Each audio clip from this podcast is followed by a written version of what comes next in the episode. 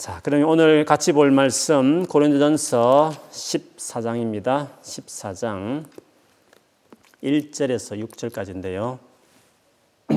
고린도전서 십사 장 일 절에서 육 절 제가 한번 읽어보겠습니다. 사랑을 추구하며 신령한 것들을 사모하되 특별히 예언을 하려고 하라. 방언을 말하는 자는 사람에게 하지 아니하고 하나님께 하나니 이는 알아듣지 듣는 자가 없고 영어로 비밀을 말함이라. 그러나 예언을 예언하는 자는 사람에게 말하며 덕을 세우며 건면하며 위로하는 것이요, 방언을 말하는 자는 자기의 덕을 세우고 예언하는 자는 교회의 덕을 세우나니, 나는 너희가 다 방언 말하기를 원하나 특별히 예언하기를 원하노라. 만일 방언을 말하는 자가 통역하여 교회의 덕을 세우지 아니하면 예언하는 자만 못하니라. 그런즉 형제들아, 내가 너희에게 나아가서 방언으로 말하고 계시나 지식이나 예언이나 가르치는 것으로 말하지 아니하면 너희에게 무엇이 유익하리요. 아멘. 우리 자기 자신을 향해서 수요 예배 드리는 분들은 또 성령에 대해서 또 사모하는 마음 알아가는 시간들이 많았으니까 그 생각하면서 같이 고백했으면 좋겠습니다. 성령이 내 안에 계시니 걱정하지 맙시다. 걱정하지 맙시다. 아멘. 지난주에 성령의 은사에 대해서 좀 나눴습니다. 여러분 기억하실지 모르겠습니다. 특별히 성령의 은사가 무엇인가에 대한 좀 정의를 먼저, 그 성령의 은사에 대한 명칭, 성령 은사를 지칭하는 단어를 가지고 좀 살폈습니다. 그리고 그 성령의 은사가 주어진 목적, 그 은사가 어떤 유익함이 있나, 이것을 두 번째로 크게 살폈는데, 그것들을 이해하다 보면 우리가 은사에 대한 바른 태도들을 자연히 갖게 됩니다. 복습하는 의미에서 성령의 은사가 무엇인가 했을 때 세 가지 칭호가 있었습니다. 첫째는 신령한 것, 이렇게 했습니다. 그 말은 내추럴한 것이 아니라, 이건 일반적인 것이 아니라 초자연적인, 뭔가 성령께서 주시는 신비로운 그런 일이다라는 것을 말씀을 드렸습니다. 뭐 나의 재능이나 내가 평소에 잘하는 것 이런 정도가 아니라, 그 성령의 은사의 목록을 봐도 그렇지만 정말 하나님이 하시는 초자연적인 성격을 띠고 있는 것이 은사다라는 것을 먼저 봤습니다. 그리고 은사라는 단어를 썼는데 그 말 자체가 기프트입니다. 그 말은 하나님 주신 선물이라는 뜻입니다. 즉 내가 노력해서 얻은 뭔가 수확물이 아니라 하나님 백성에게 거저 주시는, 하나님이 주시는 선물이다. 그런 의미였습니다. 그리고 성령의 나타남, 이렇게 은사를 설명했습니다. 그 말은 성령께서 나를 통해서 혹은 나와 별대로 나와 함께 그분이 나타나셔서 권능으로 일하시는 사역들, 나타나는 권능, 이런 것들을 은사, 이렇게 이야기했습니다. 그런데 이 세 가지 정의에서 볼 수 있듯이 은사는 신비로운 것이지만 전적으로 하나님, 즉 성령께서 뜻대로 우리에게 나눠주신 선물이기 때문에 마치 내가 그걸 받았다 해서 교만하거나 혹은 비교할 부분이 아니죠. 십이 장 뒤에 가보면 몸의 지체를 나 눈이 아니니 뭐 손이 아니니 하면서 비교하는 그 지체의 모습을 바울이 권면하면서 그렇게 하지 말라고 말하는 것처럼, 은사는 비교하는, 나는 남들에 비해서 좀 신령하게 보이는 은사를 가졌기 때문에 뭐 더 나은 것처럼, 혹은 나는 저런 은사가 없기 때문에 눈에 드러나지 않는 은사같이 보여지는 신비로움이 있기 때문에 상대적으로 나는 좀 덜 신령한 것처럼, 뭐 이렇게 은사 가지고 비교하는 부분이 아니라는 거죠. 왜요? 성령께서 주시는 선물이기 때문에 그렇습니다. 선물이라는 점에서 어떻습니까? 내가 하나님 백성이면 나에게도 다 은사가 주어졌다는 것입니다. 그래서 발견할 부분이고, 또 그냥 그저 주시는 것이기 때문에 어떻게 보면 사모하고 또 기다리고 하는 부분이지, 그 받은 것이 마치 내가 열심히 노력해서 얻은 성과물처럼 우쭐하거나 위축되거나 할 부분이 아니라는, 또 한편으로는 선물이기 때문에 오히려 기쁨으로 마음을 열고 받아들이고 기대하고 누리는 것들이 은사에 대한 아주 균형 잡힌 태도다, 이것을 정의와 관련해서 좀 말씀을 드렸습니다. 그리고 은사가 주어진 목적은 크게 두 가지로 말했습니다. 이방인들의 그 종교 안에도요, 신비로운 현상들이 많이 있습니다. 그래서 바울은 마치 은사라고 말할 때 그 목적을 내가 뭔가 영적인 세계를 경험하고 싶다라는 다분히 자기중심적인 신령한 경험의 목적이 된, 나도 저런 신령한 것을 영적인 뭔가 세계를 경험했으면 하는 단순한 경험이 목적이 된 것이 되면 안 되고, 예수가 주다라고 말하는 예수의 주되심의 목적이 성령의 은사에 있다는 거죠.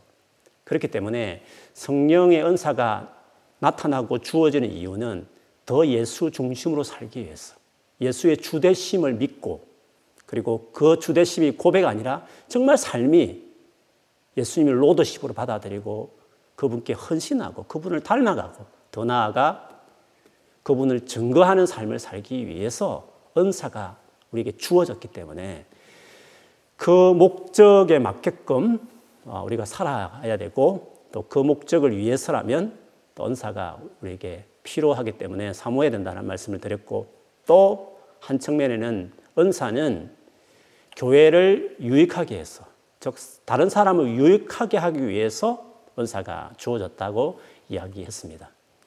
그래서 그 은사가 주어진 것 따라서 직분이 따라가야 됩니다. 그리고 그에 맞게끔 사역해야 되는 겁니다. 그런데 여러분, 은사는 성령이 뜻대로 나눠주는 겁니다. 물론 내가 사모하기 때문에 또 하나님이 필요하다 싶어서 주실 때도 있지만, 어디까지나 은사는 내가 고르는 게 아닙니다. 나는 저 은사 있었으면 좋겠다 골라가지고, 혹은 나는 저 은사 받아서 나도 저렇게 사역하고 싶어서, 이런 식이 아닙니다. 성령이 제일 잘 압니다. 나의 성향도 잘 알고, 내가 앞으로 어떻게 사는 것이 내가 가장 기쁘게 살지를 잘 아시기 때문에 나의 모든 성향, 성향과 환경을 잘 아셔서 맞게끔 은사를 주는 겁니다. 그래서 그 은사가 뭔지를 알고 거기에 따라서 내가 직분을 결정하는 겁니다. 그리고 거기에 맞게끔 사역을 가는 겁니다. 그런데 일방적으로 나는 저런 사역, 어떤 사람 찬양 사역을 하니까 나도 저 찬양 사역 하고 싶고 해서 내가 사역을 정하고 그래 은사를 달라 하고 이런 식으로 반대로 가는데 그렇지 않습니다. 성령이 제일 잘합니다. 성령이 딱 먼저 은사를 주시면 그 은사에 따라서 직분을 결정하고 내가 사역을 가는 겁니다. 그것이 성령께 순종하는 겁니다. 그 사역도 내가 고르거나 내가 선택하는 것이 아니라 성령이 주신 은사를 따라서 내가 따라가는 겁니다. 이것도 다분히 내 중심적으로 내가 원하고 바라기 때문에 하는 사역을 가는 게 아니라, 성령께서 나에게 네가 이것이 맞아라고 주신 그 사역의 방향을 위해서 주신 그 은사를 따라서 내가 사역을 결정하는 겁니다. 즉 그거는 성령을 따라서 내가 직분도 내가 그걸 따라가는 것이고 사역도 내가 따라가는 것이죠.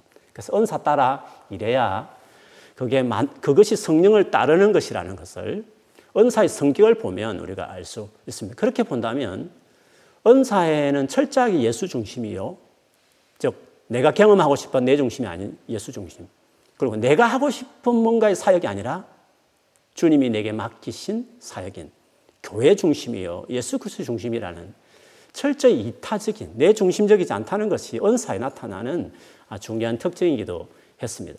그래서 지난주에는 은사에 대한 어떻게 보면 좀 큰 숲, 큰 그림을 보았다면, 오늘은 은사에 대해 좀 디테일하게 하나하나 좀 보면서 말씀을 좀 나누고 싶습니다.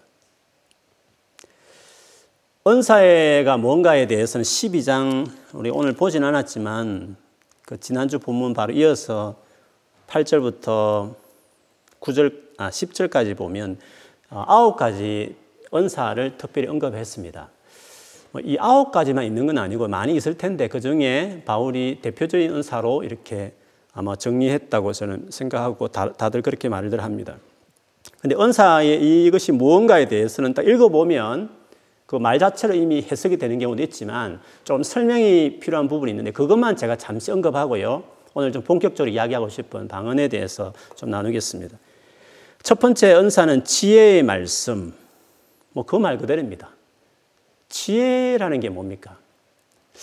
이렇게 해야 되나 저렇게 해야 되나, 이 상황에서 내가 어떻게 선택하고 결정해야 되나. 우리가 참 긴가민가할 때 있지 않습니까? 그건 지혜로운 사람은 이렇게 해야 되라고 딱 알지 않습니까? 그래서 지혜는 베스트 웨이를 하는 겁니다. 참 지혜가 필요하죠. 수많은 결정과 또 어떤 것을 선택해야 될 때 있지 않습니까? 아마 지도자들에게는 지혜의 말씀이 필요할 수도 있습니다. 뭐 이건 드러나진 않습니다. 그런데 어떤 일 처리할 때 정말 베스트 웨이를 아는 사람, 딱 잘 선택했고 정말 그대로 잘 되는, 그거는 하나님의 특별한 은사일 수 있습니다. 놀랍지 않습니까? 지혜의 말씀의 은사.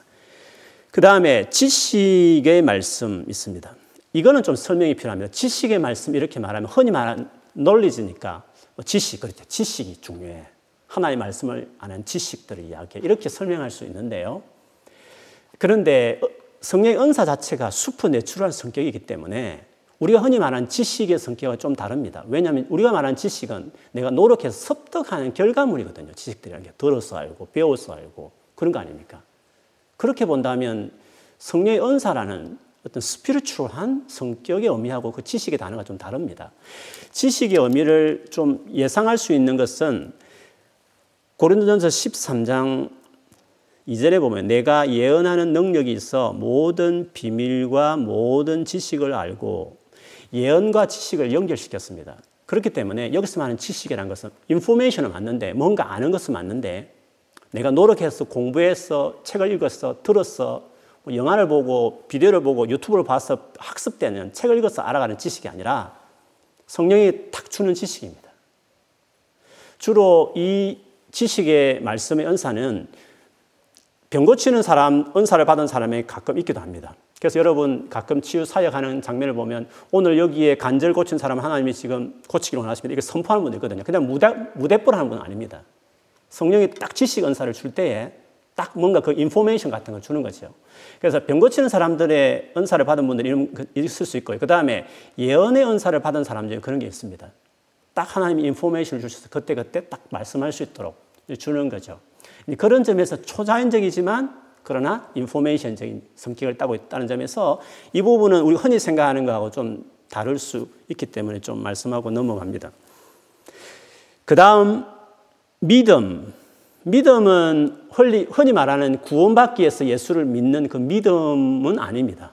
그걸 특별히 은사, 물론 하나님 주신 선물이니까 은사라고 말할 수 있지만 여기서 말하는 특히 사역을 위해서 주는 의미의 믿음의 은사는 좀 다른 겁니다.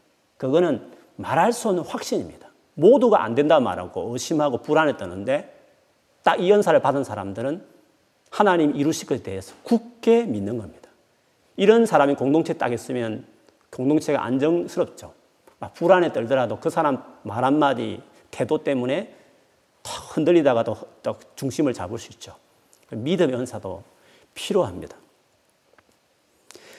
그 다음 병 고치는 은사는 뭐 그대로고, 능력 행함. 능력 행함은 병 고침도 능력이지만 병 고침 외에 기타 많은 표적들 포함시킨 단어입니다.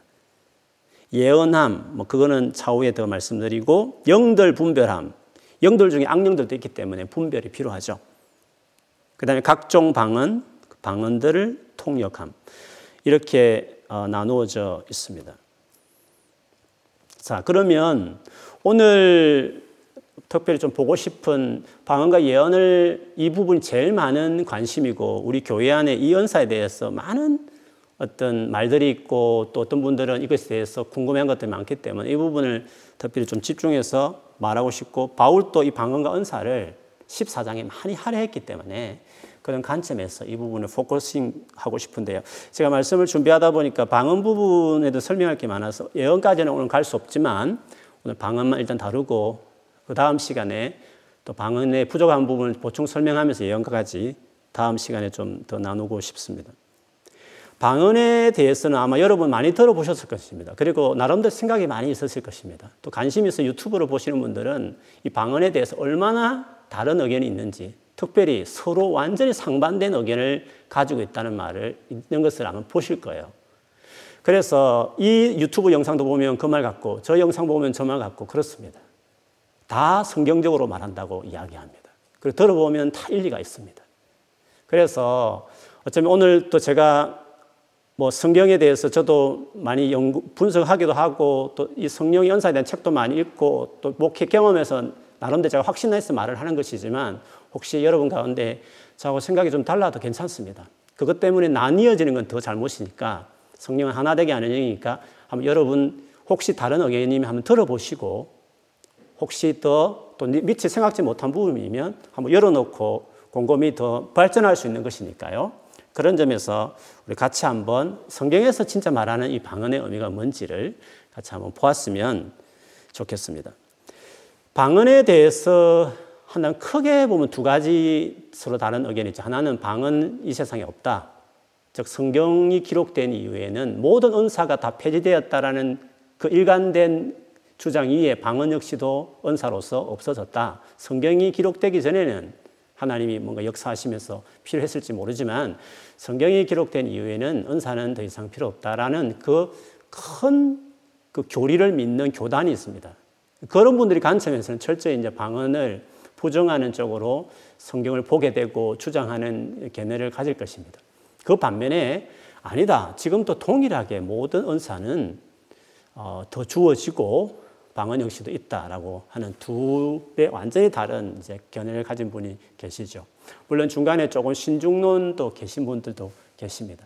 그런데 방언을 부정하는 분 중에 특별히 십사 장에 바울이 이렇게 방언을 많이 언급하는데 이 십사 장의 방언에 대한 해석이 있는데요. 특히 부정하는 쪽에 있는 분들은 이 십사 장의 방언에 대해서 한편으로는 바울이 이 방언 자체를 아예 부정적으로 말하기 때문에 흔히 말하는 방언 자체에 대해서 오히려 어, 마치 사용하지 말아야 될 그 관점에서 바울의 마음이다라는 것을 이야기하면서 그 관점으로 이 전체를 풀려고 하는 분도 있습니다. 아니면 성경에서 말하는 방언은 사도행전 이 장에 나오는 바로 그것이만 성경적인 방언이지 그 외에 방언은 아니며 시, 심지어 사탄에 의해서 이루어진 방언처럼 이렇게 설명하는 분도 계시죠. 그래서 우리가 흔히 교회에서 말하는 이 방언은 사도행전 이 장의 방언하고 다른 거잖아요. 사도행전 이 장의 방언은 베드로, 요한이 자기 말로 설교를 했는데 각 처, 각 지방에서 온 사람들이 자기 외국말로 그걸 알아들은 거 아닙니까? 각 나라 말로 방언으로 들은 것이죠. 그 사도행전 이 장에 나오는 방언이었습니다. 그래서 그 방언만 성경에서 말하는 방언이지 우리가 흔히 말하는 지금 알 수 없는 막 이렇게 하는 방언은 성경에서만 성경적인 방언이 아니다. 이런 식으로 주장하면서 심지어 십사 장에 나오는 오늘 본문 이하에 나오는 십사 장의 방언도 사도행전 이 장의 방언, 즉 언어 방언을 어떤 외국어 방언에 대한 이야기를 바울이 여기서 일관되게 주장한다라는 식으로 성경을 쭉 해석하는 이유가 있죠. 그 반면에 요즘 우리가 교회에서 흔히 말하는 그 방언을 십사 장에서 말하는 것이다. 그래서 방언에 대해서 이런 생각들이 다양하게 있는 것입니다. 어, 특별히 방언이 폐지되었다라고 말하는 분들보다는 방언을 인정하면서도 조금 전에 말했던 사도행전 이 장의 방언만 인정하려고 하는 이 견해에 대해서 한번 보고 싶은 거는요. 그 근거는 오늘 이 십사 장 안에 보면 십일 절에 보면 그리고 이십일 절에 보면 외국어를 언급합니다.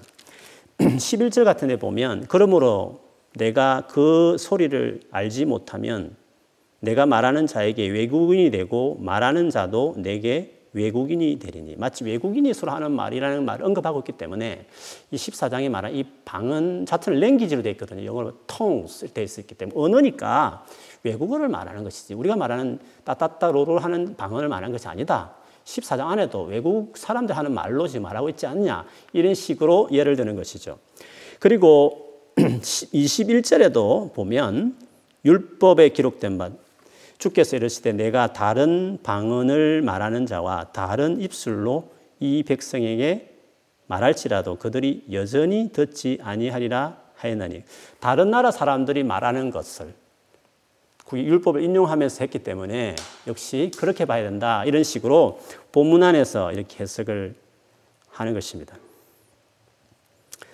그런데 저는 그런 것에 동의하지 않습니다. 왜냐하면 성경의 본문을 보면 여기서 외국어를 언급하고 있겠지 않지만 이 본문을 꼼꼼히 그 구절만 탁 떼오면 그렇게 생각할지 모르겠지만 이 구절을 왜 바울이 인용하는지 문맥에서 분석을 해보면 그런 언어가 아닙니다.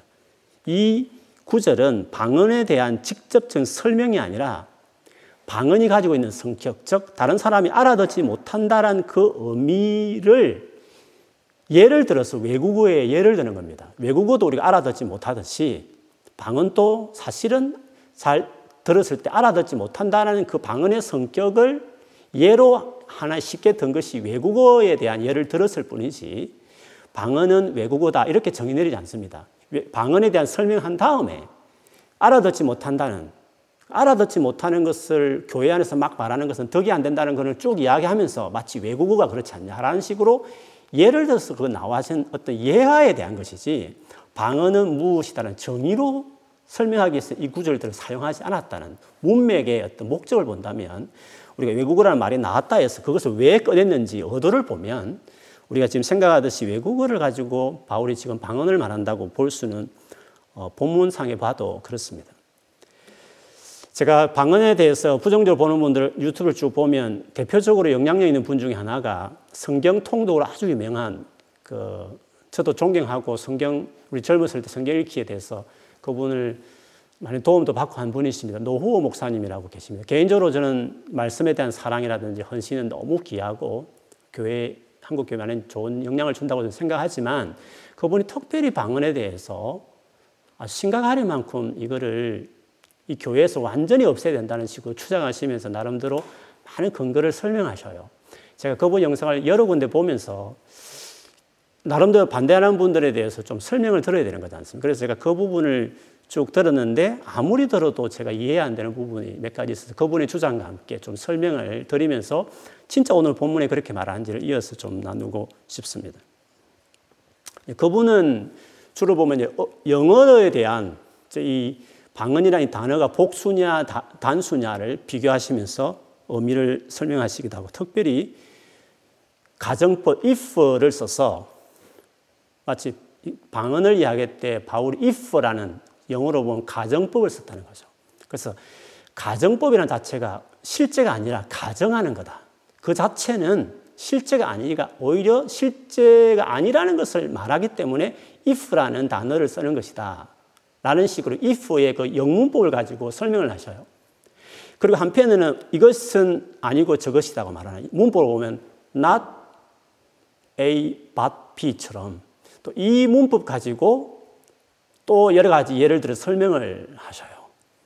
그래서 제가 한때 그 궁금해서 영어를 잘, 제가 저도 영어를 서투니까 물어봤더니 그분이 생각하는 영문법의 의미가 아니, 아니라는 거죠. 아무리 생각해요. 예를 들면 if라는 것을 봐도 그렇습니다. if가 가정법인 건 맞죠. 그런데 여러분 if 가정법을 여러분 공부해보면 if 가정법이 되게 어려워요. 저도 영어 학원에 다녀볼 때 if가 제로 가정, 제로 뭡니까? if 가정법, first 가정법, second 가정법 여러 가지 있거든요. 근데 제로 가정법은 사실은 확실한 사실과 진리를 말할 때 제로 가정법을 써요. 근데 제로 가정법의 특징이 뭐냐 하면 앞에 문장, 뒤 문장이 삼인칭 현재로 쓰일 때는 그거는 팩트, 진리를 이야기할 때 말한다고 그렇게 영문법에 말을 해요.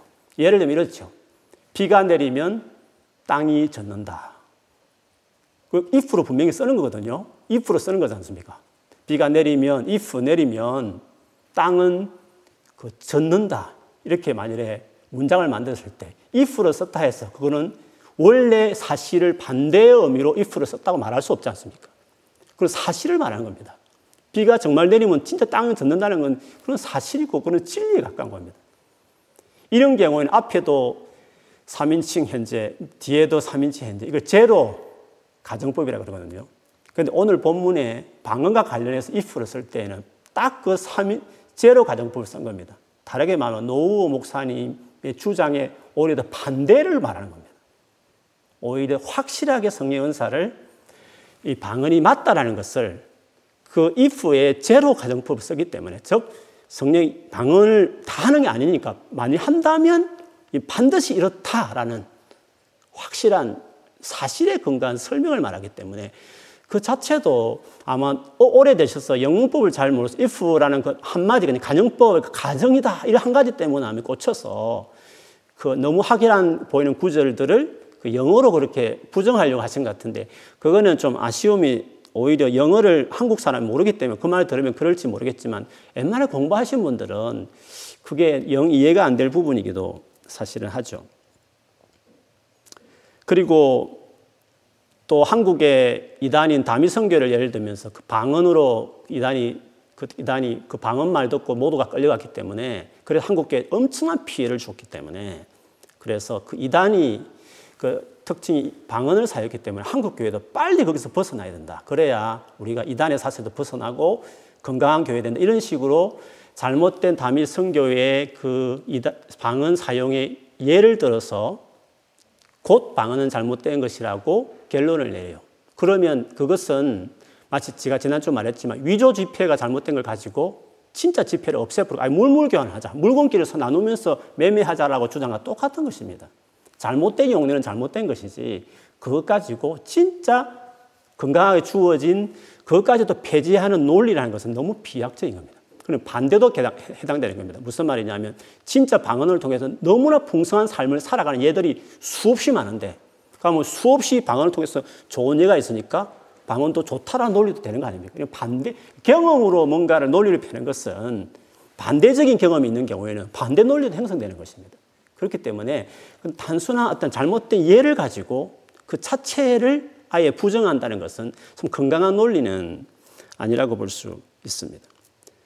또 어떤 사람은 고린도 지역을 이야기하고, 근데 고린도, 고린도 전서가 어떤 배경에서 나왔느냐, 부정적인 것을 시정하고 책망하기 위한 논조로 고린도 전서가 쭉 기록되어 있기 때문에 그 전체 고린도 지역의 상황과 고린도 전서의 기록 목적을 생각해 볼 때에도 방언이라는 것은 부정적으로 말을 하는 것이다라는 식으로 고린도 전서 전체를 마치 성경을 모르는 분들에게 아, 그렇나 내가 고린도전서를 깊이 몰라서 저런다 생각할지 모르지만 제가 고린도전서를 수없이 설교하고 많이 봤어도요, 그 관점을 봐도 고린도라는 지역을 많이 봐도 객관적으로 봤을 때 이걸 우리가 흔히 말하는 그런 성, 교회에서 하고 있는 방언을 무시하는 식으로 바울이 말하고 있지 않다는 것을 그냥 객관적으로 봐도 무시하고 있는 것이 아닙니다. 문맥을 봐도 그런 것입니다.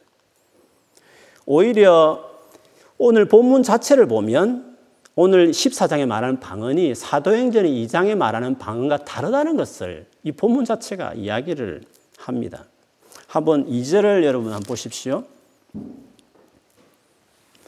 방언을 말하는 자는 사람에게 하지 아니하고 하나님에게 하나니 이는 알아듣는 자가 없고 영어로 비밀을 말함이라. 방언을 대해서 말씀하셨는데 여기서 여기 사도행전 이 장하고 완전히 반대입니다. 사도행전은 사도행전 말하는 방언은 사람에게 한 것이었습니다. 사람에게 전도하기 위해서 이렇게 말을 한 거 아닙니까? 그런데 오늘 사도행전 고린도전서 십사 장의 사 장의 방언은 사람에게 하지 않고 하나님께 하는 방언이다 이렇게 이야기를 하고 있습니다. 그리고 알아듣는 자가 없다 이렇게 십사 장 말하지만 사도행전 이 장에 보면 다 알아들었습니다. 그리고 통역도 필요 없었습니다. 그리고 그 비밀을 말한 것도 아니었습니다.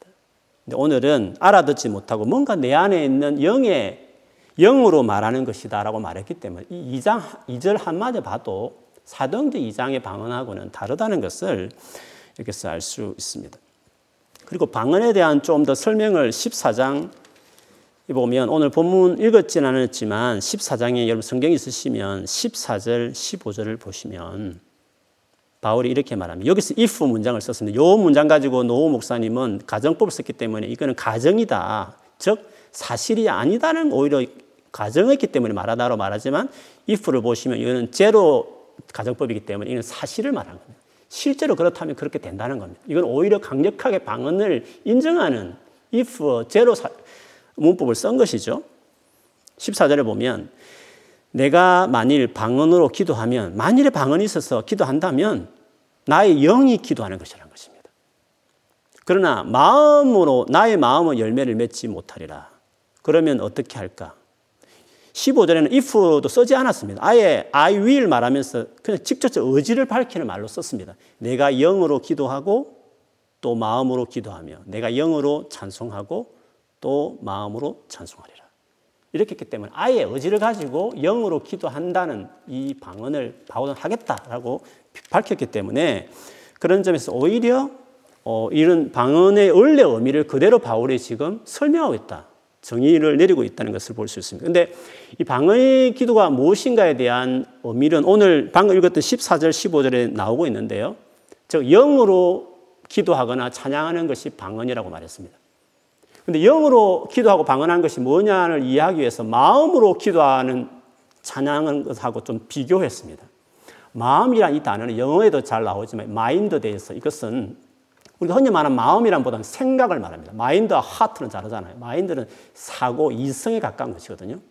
그래서 이성으로 기도하는 거예요. 내가 이해하고 인지하고 생각해서 하는 기도가 있는 반면에 영으로 기도한다는 것은 그 반대의, 즉 그 마음의 기도와 다른 의미이기 때문에 즉 내가 알 수 없는 겁니다.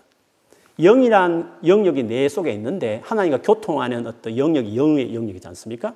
신비로운 영역인데 그 영이라는 것은 나의 이성 의 영역이 아니기 때문에 즉 내가 인지하거나 알 수 있는 부분이 아니는 거죠. 그러니까 당연히 방언으로 찬양을 하든지 방언으로 기도하면 이성의 영역이 있는 게 아니기 때문에 내가 모른다는 겁니다. 내가 모르는지만 내가 하는 기도와 찬양이라는 것을 이야기하는 것입니다. 그래서 정확하게 방언 기도가 뭐냐 했을 때 내 안에 있는 내가 이성의 영역이 있지 않는 영에 있는 것인데 내 영이 이 절에 말한 십사 장 이 절에 말한 것처럼 영으로 비밀을 하나님께 말하는, 즉 영으로 내 영이 비밀을 시키려 한 것인데 내가 이성으로 알 수 없기 때문에 내게 비밀이지만 어쨌든 내 영은 그걸 알고 있어서 그 영이 하나님께 기도를 하는 거죠. 내 영이 하나님께 지금 찬양을 하는 거죠. 그런데 그것이 성령의 주관하에 성령의 역량 안에서 성령의 도움과 성령의 이끄심에 의해서 내 안에 있는 내가 인지할 수 없는 어떤 파트인 어떤 내 내 안에 어떤 영역인 하나님을 소통하는 아주 그 영적인 그 파트가 그 영 안에서 내가 그 나의 영이 하나님 앞에 기도하는 것입니다. 하나님께 찬양하는. 그것이 이제 방언이라는 거죠. 그런데 그 방언의 특징은 마음으로 하는 영역이 아니기 때문에 알지 못한다는 거죠. 내가 하면서도 알지 못한다는 것을 이야기합니다. 그래서 십사 장 이 절에 말했듯이 알아듣는 자가 없다. 하나님께 하는. 그걸 언더스탠드 할 수 없다. 이렇게 어, 설명하고 있는 것. 이것이 이제 방언에 어떻게 보면 방언이 무엇이며 방언이 일반적으로 말하는 말로 이렇게 이성적으로 하는 기도와 찬양과 어떻게 다른지에 대해서 바울도 여기서 부정하는 것이 아니라 그냥 방언이 무엇인지를 설명하고 있는 것이죠. 그래서 내가 이성으로 알 수 없기 때문에 알 수 없다는 그 공통적인 의미를 외국어의 예를 든 것입니다. 외국말을 들었는데 모르듯이 그런 식으로 해서 외국어라는 하나 이그젬플 예를 들었을 뿐이지 우리가 흔히 말하는 방언, 내 영이 말하면서 내가 알 수 없다고 말하는 우리가 흔히 말하는 방언의 정의를 십삼 장에는 십사 장에서 그대로 바울은 설명하고 있다는 것을 그냥 본문을 객관적으로 그냥 쭉 보면 아, 그것을 이해할 수가 있습니다. 그럼에도 불구하고 십사 장에서 우리가 보듯이 바울이 다분히 예언과 비교하면서 방언에 대해서 한편은 부정적으로 보여주고 방언을 그렇게 권장하지 않는 것처럼 보여지는 이 말투와 표현은 어떻게 이해해야 될까 하는 것입니다. 그것은 이 고린도 교회가 이 방언 자체를 되게 큰 은사로 봤습니다. 그것이 교회를 무질서하게 만들었습니다. 그래서 그 측면에 대해서 시정하기 위해서 교회를 진짜 유익하게 하는 것이 무엇인가의 그 관점에서 방언을 바라보고 그 관점에서 유익한 예언을 보면서 설명하기 위해서 비교한 것이지 방언 자체가 필요 없다는 혹은 잘못됐다는 것은 위험하다는 식으로 바울이 전혀 쓰고 있지 않다는 것을 그냥 쭉 읽어보면 객관적으로 쭉 보면 알 수 있습니다. 그럼 바울이 왜 다분히 이 방언에 대해 부정적으로 보여지는 이런 논리처럼 보여지는 말을 쓰는지에 대한 것은 알려면 십이 장부터 사실은 살펴봐야 되죠. 십이 장에서 은사들을 설명하고 서로 비교하지 말라는 몸의 지체 비율을 쭉 설명하면서 끝부분에 가면 십이 장 제일 끝에 한번 보면요. 모두가 다 이런 방언을 다 하는 게 아니다. 다 예언하는 자겠느냐, 다 사도겠느냐 하면서 다 하는 게 아니다. 각각 주신 대로 하니까 주신 은사를 따라서 해야지 비교하지 말라는 말을 쭉 언급하면서 제일 마지막 삼십일 절을 이렇게 이야기해요. 너희는 더욱 큰 은사를 사모하라. 내가 또한 가장 좋은 길을 너희에게 보이리라. 더욱 큰 은사를 사모하라고 말했습니다. 또한 and 내가 가장 좋은 길을 너희에게 보이리라 라고 말을 했습니다. 그리고 이제 십삼 장 유명한 그 사랑장이 나오거든요. 그래서 많은 분들이 더 큰 은사를 결국 십삼 장에 말하는 사랑이다라고 말하지만 그렇지 않습니다. 더 큰 은사는 사실 십사 장 일 절에 나오듯이 사랑을 추구하며 신령한 것을 사모하되 특별히 예언을 하려고 하라고 말하는 십사 장 일 절에 나오는 것은 예언을 말하는 겁니다. 그런데 왜 그럼 십삼 장이 나왔느냐 하면 십이 장 제일 끝에 말하는 더 큰 은사 예언을 사모하라. 그러나 이것을 말하기 전에 또한 가장 좋은 길을 너에게 보이라. 가장 좋은 길, 이것이 사랑에 가까운 겁니다. 사랑이라는 이 중요한 원리 속에서 이 길을 따라서 그 다음에 더 큰 은사를 내가 십사 장에 말하겠지만 일단 좋은 길을 내가 먼저 설명하겠다는 것입니다. 그러면서 십삼 장에 들어가면서 수많은 신비로운 은사들이 아무리 있어도 이 좋은 길인 사랑 없이 행하는 것들은 꽹가리요 아무 쓸데없는 거다, 소용없다고 말하면서 사랑이라는 이 정신, 그게 뭐냐면 자기중심적이지 않고 다른 사람께 헌신하고 희생하고 다른 사람 유익을 구하는 것이 사랑의 특징이잖아요. 정의해 보면 사랑에 대한 이야기, 이 정신 속에서 은사가 잘 활용되어 있다는 말을 하기 위해서 더 큰 은사를 십사 장에 예언을 내가 말하겠지만 그 전에 좋은 길을 보이리라 하면서 그 좋은 길에 대한 설명을 십삼 장에 설명해요. 그것을 이어받듯이 십사 장 일 절에 사랑을 추구하며 이 말을 먼저 시작하는 거예요. 영어로 follow the way of love, 사랑의 그 방식을 따르라는 겁니다. and 그 다음에 사모하라는 거예요. 사모할 것과 따라갈 길이 있는데 따라갈 길은 사랑이고 사모할 것은 은사란 말이죠. 그 은사는 예언을 이야기하는 것입니다. 그렇게 보면 지금 바울이 은사를 이야기하면서 중요하게 생각하는 건 무엇인가? 사랑이었습니다. 사랑은 자기 이기적인, 자기 중심적이지 않고 다른 사람의 유익을 구하는 것이잖아요. 그게 사랑의 정신이잖아요. 근데 은사를 볼 때 방언은 다른 사람의 유익을 구하는 은사가 아니에요. 그렇기 때문에 다른 사람의 유익을 위해서 주는 은사가 아닌 방언을 중요하게 생각하는 고린도 교회에 대해서 이 방언의 은사의 목적이 뭔지 그리고 예언이 뭔지를 비교해 볼 때 사랑의 길이라는 이 원칙하에 볼 때 방언은 그렇게 중요한, 교회에서 중요하게 그렇게 드러나고 공개적으로 막 예배 가운데 나타나야 될 은사가 아닌데 그걸 쓰고 있기 때문에 그거를 시정하려고 바울이 지금 교회에 뭐가 유익하냐, 사랑이란 십삼 장의 이 큰 은사의 중요한 그 프린스플의 관점을 봤을 때 이 방언이라는 게 그렇게 너희가 생각할 때 중요한 것이 아니야. 알아듣지 말을, 알아듣지 못한 방언 일만 마디 해봐야 무슨 소용이 있어. 알아듣는 다섯 마디가 더 좋아. 라는 다른 사람의 유익하, 유익을 끼치는 사랑이라는 그 관점을 봤을 때 방언은 그렇게 중요하지 않다는 의미로 지금 설명하고 싶고 그것이 고린도 교회는 그것을 중요하게 생각했기 때문에 그걸 시정하기 위해서 이런 논리를 펴는 것이지 방언 자체를 필요 없다, 잘못됐다라는 논리로 절대 십사 장에 말하고 있지 않다는 것이죠. 그래서 방언이 그러면 예언을 하라고 특별히 강조를 하게 되는데요. 왜냐하면 방언의 가장 큰 특징이 뭡니까? 알아들 수 없다는 겁니다. 영어로 하는 일이니까. 남들이 알아들 수 없는 그것을 그 공개적으로 막 교회에서 공적으로 사역처럼 하는 것은 그거는 사랑의 관점에는 안 맞는 것이다. 도리어 무질서해지고 그것 때문에 내가 더 신령하니 뽐내고 있으니까 더 문제가 되지 않냐. 그것을 시정할 목적으로 지금 그 목적에 대해서 말하겠지만 만약 방언이나 이 토픽만 끄집어내서 바울이 설명할 어떤 기회가 있었다면 아마 이런 식으로 논리를 펴지는 않았을 것입니다. 언제나 성경은 어떤 목적에서 왜 정황을 정말 고린도 교회의 배경을 알고 고린도 전서의 배경을 안다면 사실 이렇게 하는 것이 더 문맥적으로 옳은 것이죠. 그러면서 방언에 대해서 설명하기를 방언이 뭔지를 이야기할 때 사 절에 이렇게 말해요. 방언을 말하는 자는 자기의 덕을 세우고 예언을 하는 자는 교회의 덕을 세우나니 라고 이야기했습니다. 즉 방언은 자기 덕을 세우는 겁니다.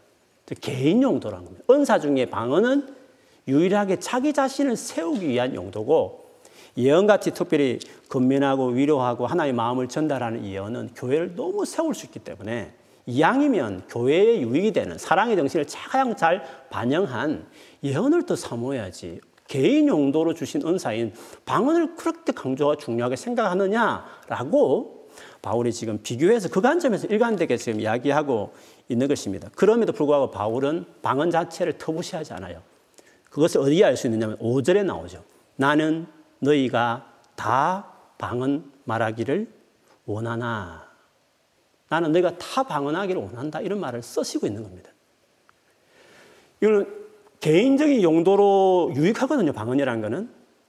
정말 내 개인의 신앙을 세우고 싶으면 진짜 개인적으로 내가 덕이라는 것이 strengthen, build 이런 용어를 써야 되는데 나를 강하게 하고 싶고 나를 정말 신앙을 빌드하고 싶으면 정말 내 개인을 위해서 하나님이 정말 특별하게 주신 은사가 있다면 다른 은사들은 다 봉사용이지만 너 자신을 위해서 내가 특별히 너를 위해서 특별히 하나의 은사는 너를 위해 주는데 그게 방언이라는 겁니다.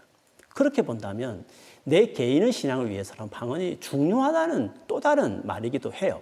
그러나 다만 고린도 교회는 이것을 가지고 교회 안에서 뭔가 이렇게 하기 때문에 그것을 터부시했을 뿐이지만 방언의 원래 목적을 역시 설명하면서 그 관점에 본다면 나는 너희가 사실은 다 방언을 했으면 좋겠다.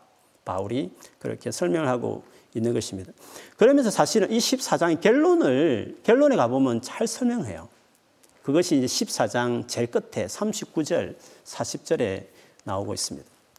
그, 줄, 그 구절을 한번 보겠습니다. 삼십구 절, 사십 절 보면 그런즉 내 형제들아 예언하기를 사모하며 방언 말하기를 금하지 말라. 모든 것을 품위 있게 하고 질서 있게 하라. 이게 이제 결론인 것입니다. 예언을 특별히 사모하라는 겁니다. 일관되게 말한 거죠. 그렇다 해서 방언을 금하지는 마라.